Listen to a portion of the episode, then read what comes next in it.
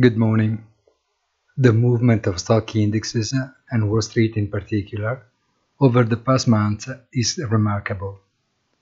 On average, indexes have recovered in the last week half of what they had lost in the previous three. The Nasdaq fell almost 12%, but soared in five days by 5% and more.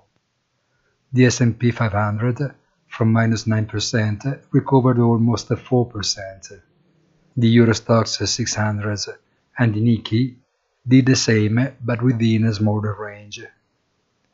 Today, all eyes are on the US inflation figure, with the hope that the Fed can reassess its guidelines, pretending to ignore that the ECB justified its decision to safeguard the credibility of the central bank at once. Volatility, as measured by the market options, remains by the way stuck halfway between the low and the high of the last 52 weeks, a sign that the market still remains directionless.